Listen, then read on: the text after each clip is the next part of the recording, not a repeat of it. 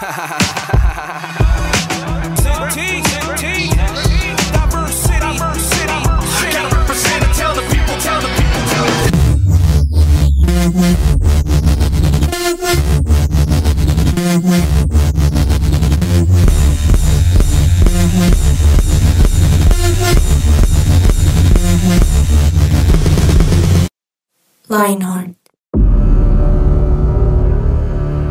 querido Orugario, las inexpertas sugerencias que haces en tu última carta me indican que ya es hora de que te escriba detalladamente acerca del penoso tema de la oración.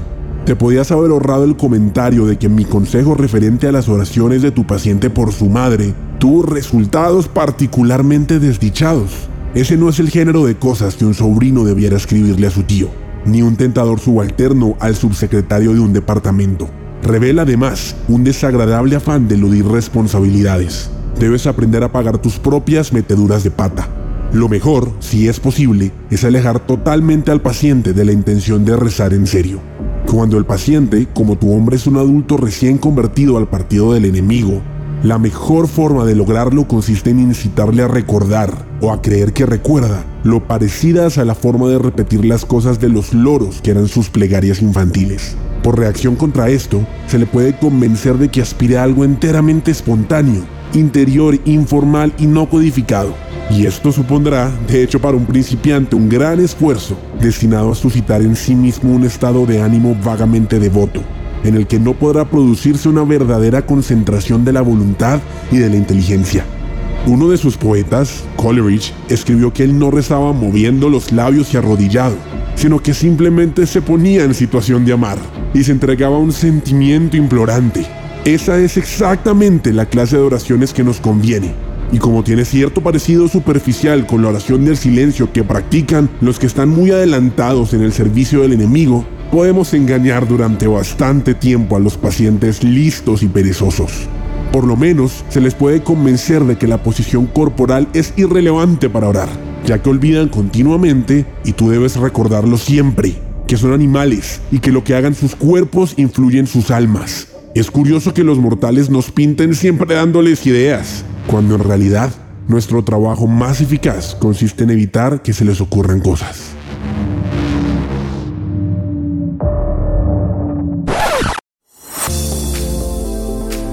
Este era un fragmento del libro Cartas del Diablo a su sobrino del escritor C.S. Lewis. Para los que no saben, C.S. Lewis es el mismo escritor de las crónicas de Narnia. ¿No les dio como sustico esa voz ahí? Sí. Yani, ¿cómo estás? ¿Cómo te pareció ese libro? ¿Tú no lo recomendaste? Sí, pues es que este libro es cortico, es cortico. Y es fácil de leer. Es el- la historia imaginada, ¿no? Cuando estábamos escuchando hace un ratico esta porción, yo me imaginaba, ¿verdad? El cuartel, ¿no? El cuartel militar. ¿El cuartel de las del feas? demonio. Ah, de las feas.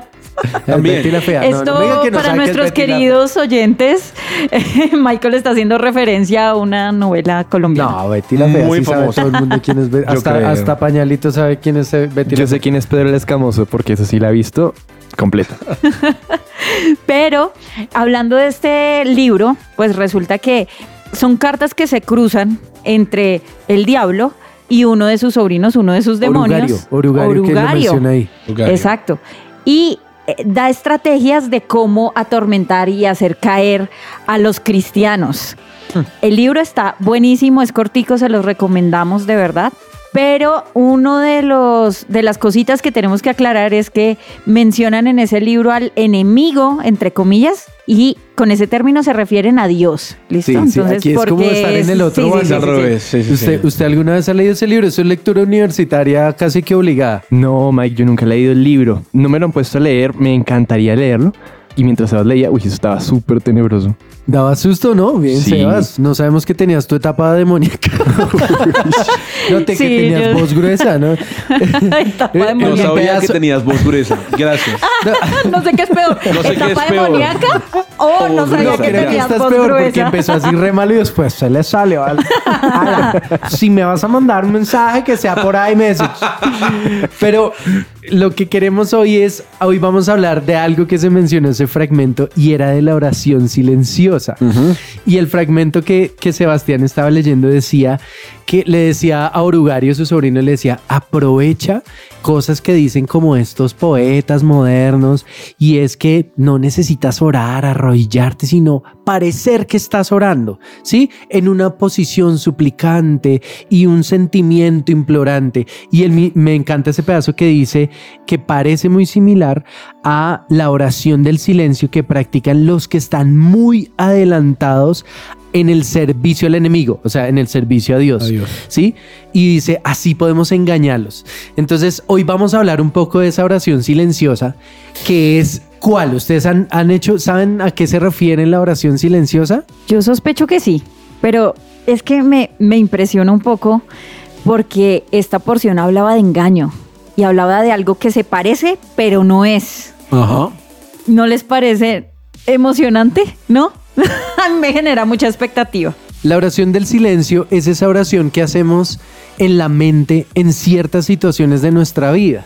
¿Sí? En los momentos en los que usted necesita darle una respuesta a alguien o está pasando una situación y usted tal vez no puede ir a un lugar y decir, Señor, yo te pido que me ayudes. Sí, sino es esa oración que usted hace en su mente y está diciendo, Señor, ayúdame, Señor, háblame, o Señor, conéctame. Hace poquito escuchábamos una prédica del pastor Andrés Corson que él decía que él se podía levantar en la mañana y orar en su mente, inclusive estando en su cama, que para mí eso es nivel sensei. Sí. Porque honestamente yo traté de hacerlo esta mañana y me quedé dormido. Dormido, claro. Yo quiero contarles, bueno, más adelante les, les cuento un ejemplo, pero para mí la oración en silencio es estar delante de Dios en silencio. Ok. pero también como con mi cabeza en silencio, o sea, no, no necesariamente, eh, no sé, orando en lenguas en mi cabeza, no necesariamente, sino aquí estoy delante de Dios, podemos poner, no sé, musiquita quizá de adoración, como, mm, pero estamos en silencio también a la expectativa de que Dios nos hable al Espíritu. Según la RAE, orar es hacer oración a Dios, vocal o mentalmente, rogar, pedir, suplicar. Mientras que meditar significa aplicar con profunda atención el pensamiento a la consideración de una cosa o discurrir sobre los medios de conocerla o conseguirla. Yo estaba justo pensando en eso porque estaba leyendo los evangelios en este tiempo y como dos o tres veces repite que María, la madre de Jesús, atesoraba en su corazón esas cosas y meditaba en ellas. Para mí la oración en silencio es eso, es decir, es por ejemplo estar caminando y no poner la mente en blanco, ojo, y vamos, a hablar de eso en un segundo, pero sí es pensar en una cosa que Dios me dijo, por ejemplo, y dejar que el Espíritu Santo como que me revele algo al corazón o pensar en un versículo y en medio del silencio ver cómo ese versículo se va revelando en pequeñas partes a mi vida. Para mí eso es la oración en silencio. Y es que lo cierto es que eh, esa oración en silencio, el meditar en la palabra de Dios, yo creo que el enemigo se ha encargado de vender la versión china. Perdón, si un chino nos está escuchando. ¿Qué pacho? ¿Qué pero, pacho? pero la versión china y barata de la, La meditación. imitación. Y ojo, no estamos hablando de la meditación en la Biblia, sino la versión china de, de- bueno, la versión económica, sí, eh, de, de meditar en lo que Dios está diciendo. Y lo cierto es que es una herramienta y es un casi, pero no te conecta con Dios muchas veces. ¿Sí? Si tú estás meditando en la palabra de Dios, estás haciendo un ejercicio de respiración, que es normal, pero si no ponga la mente en blanco, eres luz, eres una paloma, eres... eh, Es muy diferente. Miren que la definición de la RAE para meditar es aplicar con profunda atención. O sea, pensar en una cosa profundamente y enfocarme en una cosa. Que es lo contrario a lo que uno a veces escucha con la meditación, ¿no? Dejar la mente en blanco. Exactamente, o sea, lo cierto es que hoy vamos a hablar de esa diferencia entre la oración, ya sabemos con la oración, y la meditación, ¿sí? No estamos hablando de la meditación, que tal vez usted la practique y usted diga, no, pero es que no es cierto, yo encuentro la paz. La pregunta es, ¿qué tipo de paz? ¿Sí? Porque acuérdense que la Biblia nos dice, Jesús le dijo a la mujer samaritana, si tú bebes del agua que yo tengo para darte, jamás vas a tener sed. Lo que me está diciendo que hay aguas que calman mi sed por algún momento, ¿sí? Porque pueden Temporal. llenar mi espíritu un poquito, pero tal vez sea agua sucia. Sí, sí, sí. Yo lo ilustro un poquito con, no sé si han tomado analgésicos genéricos, que ustedes se sienten muy mal, se toman uno y dicen listo, pero no funciona. No funciona porque es genérico. A veces creo que la solución está en comprar lo que uno sabe que funciona. Un, El un original. Advil, un Dolce, algo sea más original, original, así sea un poquito más costoso, de pronto más difícil. Y creo que funciona igual con lo que usted dice, Mike. Eh, yo creo que no, eh, uno vuelve a tener sed. Es decir, eh, de pronto yo medito, pero no, no hallo paz, no encuentro lo que me hace falta. Pero si me voy a la palabra y si realmente eh, medito en la palabra, en lo que dice, lo que Dios me quiere transmitir a mí, en mi vida, con lo que dice ahí, eh, ahí es donde voy a encontrar la respuesta. De acuerdo, y es que es una línea, ahorita hablábamos cuando estábamos planeando este programa, y es que parece una línea muy delgada, pero no es cierto. La línea está muy bien marcada. Lo que pasa es que tal vez no estamos mirando a los ojos a Dios, sino que estamos tal vez mirando la copia barata que nos están vendiendo y eso nos puede llevar a pasarnos a- al otro lado, a decir, ay no, es que yo encuentro la paz en, en esta otra cosa. Pero lo vamos a ir a una pausa musical y ahorita seguimos hablando de eso.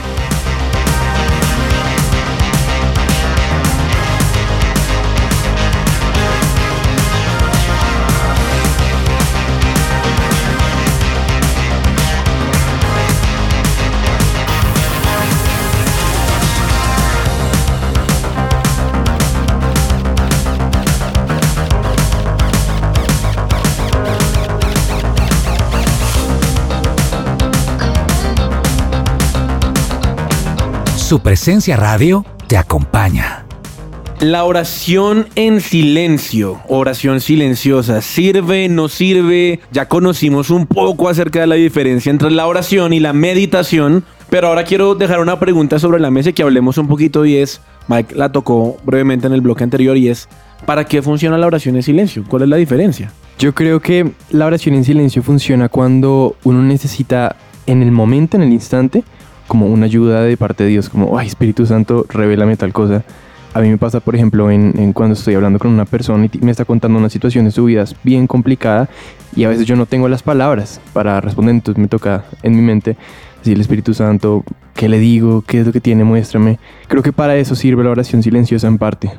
A mí algo que me parece interesante fue algo que tú dijiste, Yanni, y era de poder estar quieto, en silencio. No sé si nos quisieras como profundizar un poquito de eso, porque a veces como que solo pensamos en el auxilio, pero también es ese momento como disfrutar a Dios. No sé si, si lo estabas pensando por ahí. Es que yo no sé si a ustedes les pasa, No, no nos pasa. yo no sé si a ustedes les pasa y es, a veces no hay mucho para decir. O sea, hay momentos en los que la oración sí, uh, está llenita, pero hay otros momentos en los que no. No lo sabes. Sí, que es como, no sé qué decirte, o en esta situación, no sé qué decirte tampoco, ¿sí?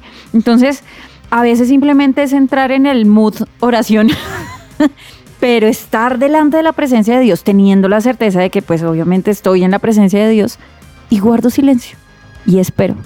Como contemplación, ¿te refieres como a ese momento de... Un poco puede ser, o sea, es que en, en este silencio pueden pasar muchas cosas. Puede pasar esa contemplación de yo recordar y meditar en quién es mi Dios, pero también solo guardar silencio y tratar de aquietar mis pensamientos, porque aquí, bueno, tengo que contarles si es que mi cabeza uf, anda mil por hora. Vuela. Sí, estoy pensando todo el tiempo, entonces me pasó justamente ayer que estaba orando, ¿no? Tenía como esa necesidad de "Mm, oremos y ya no podía, estaba leyendo y ya era como, no, sí, tengo que orar, pero no sabía qué decir. Entonces puse musiquita como para ponernos en el mood de orar, pero me quedé callada y estaba tratando de aquietar mi cabeza, ¿sí? Pero fue tremendo porque eh, parte, mi, mi par de líneas fue, necesito que examines y que mires qué está pasando en mi cabeza. Y fue chévere porque sin yo decir nada y sin obligarme, yo sentí que el Espíritu Santo es como si hubiera atravesado todo lo que yo estaba pensando y me puso un pensamiento suyo que era como, eh, yo atravieso todo esto y yo veo quién eres en realidad, ¿sí? Entonces, Michael hace cara de "Uf, tan mística. Pero, No, creo que hizo cara de uff, tremendo. Sí, sí. pero, pero ese pensamiento yo tengo la certeza de que venía de parte de él, ¿sí? Y me trajo mucha paz. Ok. ¿Mm? Yo les cambio la pregunta. Hablamos de que la oración silenciosa, silenciosa, perdón, es meditar y aquietar la mente, pero ¿qué tan fácil es aquietar la mente? Porque tal vez hay gente que nos escucha que diga, yo cómo, cómo puedo dejar de pensar en algo todo el tiempo o uno relaciona aquietar la mente con no pensar en nada y volvemos a meditar y quedar en blanco. ¿Cuál es la diferencia? Es que ah, con lo que decía Yanni ahorita, quedé sorprendido. Y mi uf era porque yo a veces empiezo a orar y soy una locomotora, o sea, señor, y vaya, y yo, y mi familia, y mis problemas. Pero creo que calmar, o sea, ya ni llegué, no, no tengo nada que decir, wow, o sea, porque generalmente yo vengo con, la, con el listado, eh, pero me impresionó lo que dices, y es que el Espíritu Santo atravesó tu mente y llegó la palabra de Dios. Y creo que eso es lo que hace el tener el recurso de la palabra de Dios. Porque creo que a veces el Espíritu Santo, yo sé que lo que va a decir va a sonar tenaz, pero a mí me confrontó, dijo, a ver, usted no tiene, tiene más Billy una mezquita que usted, entonces el Espíritu Santo tiene que echar mano del logo de Nike de Just Do It o, o de una película, Sí. no sé, Chucky 3 para, para hablarle, ¿sí? Pero, pues sí, Dios puede hablar de cualquier forma, pero creo que cuando está el recurso de la palabra de Dios, el Espíritu Santo solo tiene que conectar el cable al plug correcto y decir, aquí está. Y eso me parece impactante. Yo creo que es como en este mundo tan acelerado, a veces hay que desconectarse de este primer aparato, de la televisión, de todo y tomar un momento a solas y, Señor, háblame y, y encontrarlo. No sé si, si respondí su pregunta, patrón. No, total, total, porque creo que justamente lo que usted dice, estamos tan acelerados que siempre estamos pensando en el siguiente paso. Estoy seguro que estando ya en la mesa acá uno piensa en, ay, cuando llegue a mi casa tengo que hacer A, B, C, D. Entonces lo que, lo que estamos hablando hoy es, ojo, porque hay una diferencia entre meditar en la palabra de Dios y una vez más, como yo decía ahorita, pensar en su palabra y dejar que Él nos hable y conecte los cables, como decía Mike. Pero también hay, algo muy diferente que es meditación. Y antes de hablar acerca, acerca, perdón, un poquito de por qué la oración silenciosa funciona, ¿cuáles creen que son las diferencias entre meditar, o sea, meditar como el mundo lo habla, dejar la mente en blanco y, y orar en silencio? O sea, ¿cuáles son las diferencias para que cualquier persona que nos escuche no diga, ah, no, pues es lo mismo, ah, no, hago tal cosa? Yo creo que la meditación enseña a encontrar en sí mismo la respuesta. Ok. Sí, todo lo puedo en mí mismo que me fortalezco, diría la Biblia de, de la, de meditación. Y en algunas ocasiones dicen, no, no, encuéntralo en la naturaleza. Y son cosas que finalmente Dios creó, porque la Biblia dice que Dios hizo los cielos y la tierra y en ellas dejó, y en él, y ahí dejó plasmado quién es Él. Ok. ¿Sí? Entonces las personas no pueden decir que no lo conocieron porque vieron la naturaleza, vieron los milagros. Entonces están tratando de adorar la creación, más no al creador. Por eso es que nosotros, por eso es que la meditación al sacar a Dios está mal, porque saca al creador y es adorar la creación. Entonces, yo creo que ahí radica la diferencia. Y la, y la oración silenciosa es encontrar mi lugar en Dios, ¿sí? Y permitir que Él me llene. Tremendo. A mí esto me recuerda el Salmo 37.7. Dice, quédate quieto en la presencia del Señor y espera con paciencia a que Él actúe. Esta es la primera parte. Y bueno, la segunda habla como de no te inquietes por bla, bla, bla, bla, bla. bla. Cosas eh, materiales, visibles. Sí. ¿sí? Y, y me recuerda esto porque tengo que quedarme quieto, ¿sí? Y, y decidir aquietar mi cabeza, pero esperar a que él actúe. La naturaleza no actúa a mi favor. Es más, muchas veces ni siquiera yo puedo actuar a mi favor, porque pues soy humano. Pero el Señor está sí. nuestro servicio realmente. Exacto, es como, pero el Señor sí actúa, ¿sí? Entonces, esa es una diferencia importante en esto de meditación y oración en silencio. Oye, que tenía tu café. Está toda... Está toda profunda. Por primera vez en esta mesa, Jan es cristiano. Impresionante. Ay, yo siempre No, soy no, cristiana. estaba- o sea, de- demoró un poquito, pero conectó. Sí, sí, sí. así todo. "Uh, ahorita nos pide la ofrenda y se la damos. A ver, pañalito, ¿has orado en silencio? Sí, en diferentes momentos he orado en silencio. Yo creo que ahorita estaban dando unas respuestas y yo estaba pensando qué decir, pero Sí, está todo. yo creo que la diferencia radica en el fruto, en lo que pasa después, que es lo que decía Yanni. Am, yo he orado en silencio y a pesar de que de pronto no escucho nada o no veo que algo pase tangiblemente en el instante, con el tiempo veo pues el resultado de esa oración. A diferencia de la meditación, que pues no, no tiene un fruto, o sea, es como tratar de buscar la solución en algo, como decía Mike, que yo puedo hacer, ¿sí? Y pues ahí yo no veo el fruto, yo, lo- yo veo el fruto en Dios. Sí, No sé se- si- no sé si seguramente, seguramente se encuentra un fruto momentáneo. Temporal. Porque sí, te- temporal.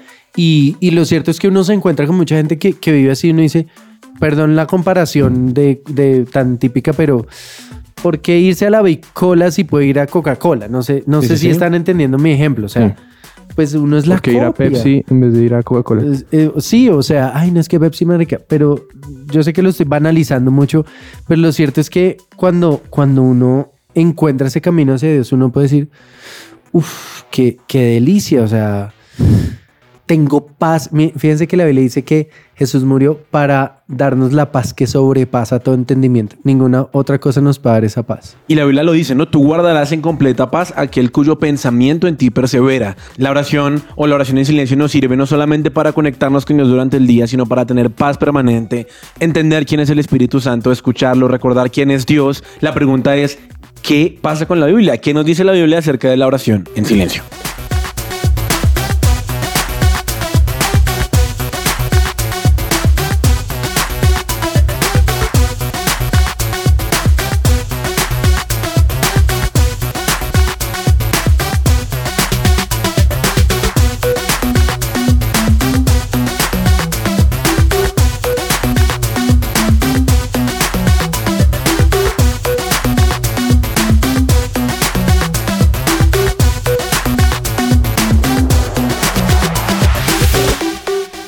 Somos su presencia radio. Lo que Dios tiene para ti.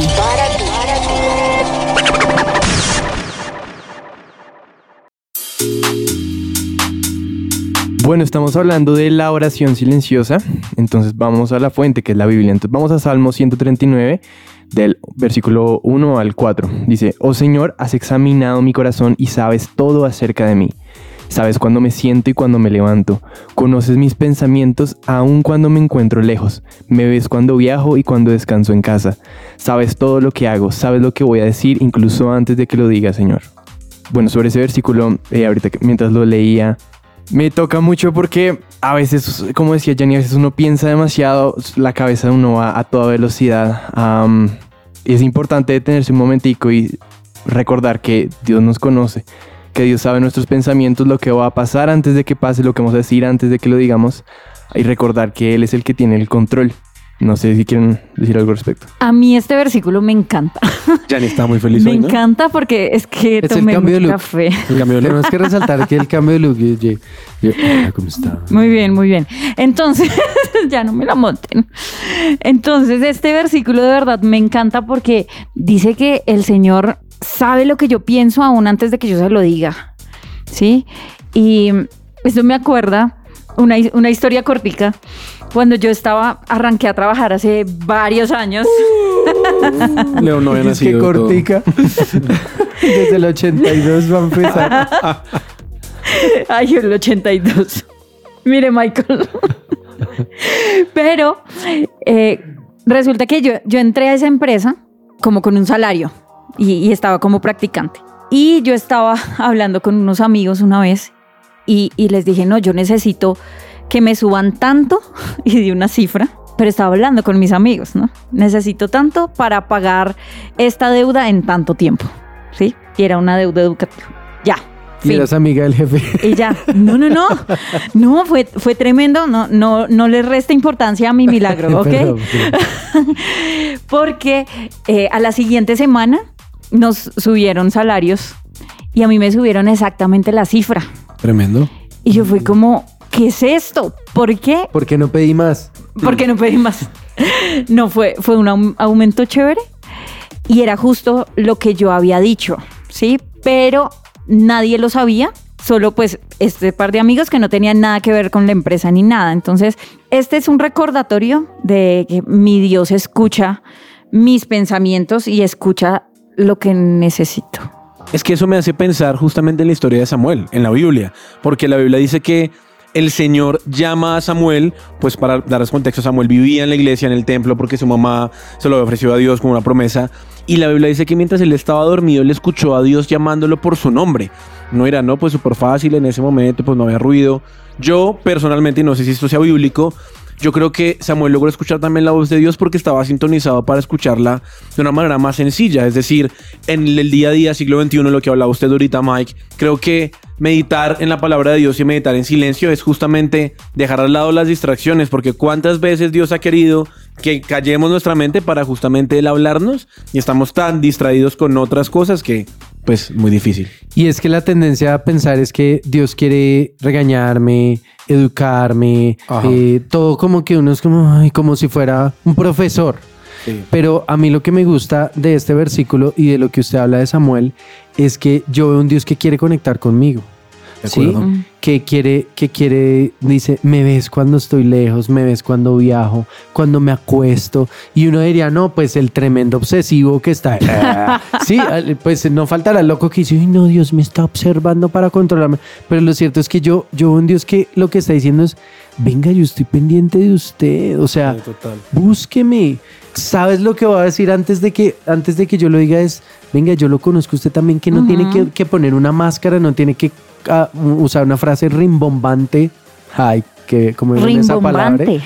Sí, manada de abuelos en esta mesa. sí, una frase difícil para la generación de Sebas que todo lo quiere fácil. Sí, León, cuidado. Eh, no se referían a mí, por cierto. pero, pero lo que me encuentro es, es, es eso es lo que usted dice, Samuel. O sea, qué delicia, en serio, qué delicia y sería fabuloso que Dios me llame por mi, uf, que me llame por mi nombre, o sea. Que diga Michael. sopita. Michael. Michael. Mentiras. Si no vaya. saben por qué le decimos sopita, Sebas, escuche unos programas atrás nuestros, pero no, no les parece increíble que diga, y, o sea, oye, te estoy buscando, Michael. Sí, no como, uy, qué Sí. nota. Me atrevo a decir esto que se me acaba de ocurrir. ¿Qué tal Dios nos haya llamado por el nombre y no, No lo hayamos escuchado por estar ocupados? Es que era mi punto ahorita. conectados a la fuente incorrecta. Ujú. Eso es como cuando uno está enfocado, por ejemplo, viendo redes sociales. Miren, les voy a abrir el corazón. A mí me ha pasado que siento como un peso de que debería sentarme a leer la Biblia, pero estoy tan enfocado en el celular, en cualquier otra cosa, que no lo hago. Y luego pienso como, ah, yo creo que era el Espíritu Santo diciéndome, pues, que era momento de que nos conectáramos un ratico, ahí como para hablar. Qué oso. No, que yo- qué es que yo creo No lo que- hemos hecho. Yo creo que a Dios le gusta pasar tiempo con nosotros y yo sí, Sí. creo que a Sí, veces sí. es el Espíritu Santo inquiet- inquietando, perdón, el corazón, como, hey, quiero pasar tiempo contigo y uno de verdad a veces no escucha. Para mí este, este versículo y pues de lo que hemos hablado hoy es un reflejo de Dios es alguien, ¿sí? Es Él alguien Sí. y no es algo, ¿sí? Esa es una diferencia importante porque Él me conoce como nadie, aun cuando yo estoy hecha un enredo, que no me entiendo, que no sé qué me pasa, que no sé por qué estoy sintiendo lo que estoy sintiendo. Él me examina y él me puede decir qué me está pasando y puede ponerme en orden y puede Sí. traer calma. Impresionante. Sí, y eso ya es mucho. Sí. Y lo que estamos tocando hoy es el nivel avanzado de oración. O sea, esto es C2. ¿Sí? Si usted habla inglés, en- esto es C2 de oración, realmente, o cualquier idioma. Eh, esto es, habla en su mente. En el bus. Ahora, ojo porque es que yo practiqué el, el orar con audífonos para que no creyan que estoy orando, sino estoy en una llamada. Sí, pero yo un día dije, ¿por qué hay gente que no le da pena andar cantando groserías de, de conejo Sí. malo, del que sea? ¿Sí? Y porque a mí me da pena orar. Pues sí, es raro usted pasar por la calle y estar hablando porque generalmente es el loquito del barrio el que lo está haciendo. total. ¿sí? Pero ustedes no saben lo que pasa cuando usted, usted logra conectarse con Dios, donde sea. Cuando usted empieza a practicar esto, a practicar la oración silenciosa, usted en cualquier momento va a poder decir, no, no, eh, vamos a ver que mi mente tiene subtítulos, Señor, te estoy buscando, te amo, Ajá, te necesito. Y lo más fabuloso es que Dios le responda en su mente. Exacto. Porque Sí. Él quiere estar. Es que eso es lo impresionante, que siendo el Todopoderoso, quiere estar cerca. Y, y no pensemos, Mike dice que es nivel avanzado, pero me atrevo a decir, no pensemos que eso es solamente para los líderes, para los pastores, para la gente que está muy arriba. Oración en silencio es justamente lo que, está, lo que usted está diciendo. En el, en el bus, o antes de dormirme hablar con Dios y quedarme dormido, o en la ducha, Señor, ayúdame, Espíritu Santo, es tratar de mantener una conversación constante. O Es en que clase, los- señor, revélame la respuesta. Tampoco, pues si no estudia, no se aconcha, por favor. No, no, se, no, pero... se nota que León no estudia. Pero lo cierto es, es que es, es que no, el nivel de power en la oración y en la relación con Dios no está sujeto a un título Mm. o a una responsabilidad. Nunca. Si, us- si usted, lo que pasa es que a medida que usted recibe, si usted no da, se va a engordar. ¿sí? Y se va a ver gordito en- hasta en los videos. ¿Cómo se bizcocho? No, yo no estoy gordo. Como Eh, Mike que ya haga los 45, ya. ya. Entonces, realmente creo que, que el tema aquí importante es, venga, no vaya a la copia barata, le estamos vendiendo el producto original, Acme, ¿sí? Y, ay, nomás sí que no entendió la No, referencia. lo estoy escuchando porque sí. Looney. Looney Tunes. El Looney Tunes, perdón. Eh, si me va a Eh, criticar por algo, critíqueme con un buen argumento. Pero, pero eso es lo cierto, o sea, dejé de ir a la copia barata y de buscar, no, que es que eh, la canción para encontrar paz mental, vaya a su Biblia, vaya la alabanza de oración, o sea, con el boom de los podcasts y todo esto como el nuestro, usted se va a encontrar cada personaje hablando cosas ciertas, pero también se va a encontrar unas personas que uno dice en serio y lo escuchan un burgo. Sí, sí, sí. También creo que no frustrarnos, porque es un proceso. Así como en la historia de la Biblia que nos contaba Sebas acerca de Samuel, pues Dios lo llamó como tres veces hasta que se paraba y le decía al profeta, venga, es que me llamó. Y el profeta... El le- sacerdote. El, el, el, El el sacerdote sacerdote, perdón, sí, uf, perdón, No me lo qué pena, Uf, discúlpeme. ¿qué acabas de decir? Discúlpeme, perdón, favor, Ya, perdón, ya- perdón. ya perdió el espíritu. Ya se me acabó el efecto de la cafeína. más café, por favor. Pero a la tercera vez fue que Eli le dijo, no, pues devuélvase y cuando vuelva a escuchar la voz, cuando vuelva a escuchar la voz, diga, Señor, aquí estoy. ¿Sí? Estoy aquí. Es y que- ahí reconoció cuál era la voz de Dios. Pero ¿sabes por qué? Porque Eli lo guió. Ujú. Y, y nosotros sabemos que muchos papás escuchan nuestro programa, ¿sí? Usted, papá, tiene que guiar a su hijo. O sea, Elí conocía la voz de Dios de algún lado, aunque dice que fue un muy mal sacerdote, pero usted, papá, guía a su hijo y dígale, Sí. oye, ¿qué haces en el celular? ¿Por qué no vas a buscar la, la, la Biblia? Qué pena, papá. Los papás de le- de boleteo aquí a sus O papás. también es, es nuestra responsabilidad también inspirar a nuestros amigos a buscar y a encontrar esto de una manera más profunda. O la con gente que nuestras está propias historias. ceros. Ajá. Como Sebas. ¿Cómo estás, León? Sí, Cevitas. Te apoyamos, te apoyamos. Hay que leer más la Biblia. Bueno, pues eh, muchas gracias por acompañarnos en este episodio de Oración Silenciosa. Esperamos realmente que hayan encontrado claramente la diferencia entre meditación y oración silenciosa y esperamos que los hayamos podido retar. Total, y la oración silenciosa, yo añado algo, también sirve hasta para perdonar rápido. A mí me toca usarla todo el tiempo que veo a Mike. Yo perdono rápido y continúo. Se te nota. Se sí. me nota, pero Mm. oyentes, de verdad no subestimemos el poder de la oración y recordemos, el diablo siempre va a querer desviarnos y hacernos enfrascar o enfocar en nuestros propios pensamientos para olvidar lo que es comunicarnos con Dios. Pero mire, ¿sabe también para qué sirve la oración silenciosa? Para profetizar. En el próximo programa usted va a estar diciendo que me ama. Se lo aseguro. Amanecerá y veremos, dijo el ciego. ¿Qué piensas tú, Yanni? Que ustedes están locos. Me sugestionó. Miremos a ver, miremos a ver. Pero, mm, pero es un reto. Es un reto seguir buscando y queriendo más. Como ir a la presencia de Dios expectante. Porque pueden pasar cosas sobrenaturales. Y mi querido Orugario, ¿qué dice? Que hay que también saber escuchar, dejar de hablar tanto y escuchar a Dios. Que se calle Mike, dijo. Que deje de hablar tanto, Michael. Que por favor. Muchas gracias por acompañarnos. Si usted quiere escuchar un poco más de nuestros podcasts, nos puede buscar en su reproductor favorito, Spotify, Amazon Music, Apple Music, SoundCloud, el que sea su favorito. Y les deseamos un fabuloso día, cualquiera que se sea. Bye bye. Los adiós. amamos.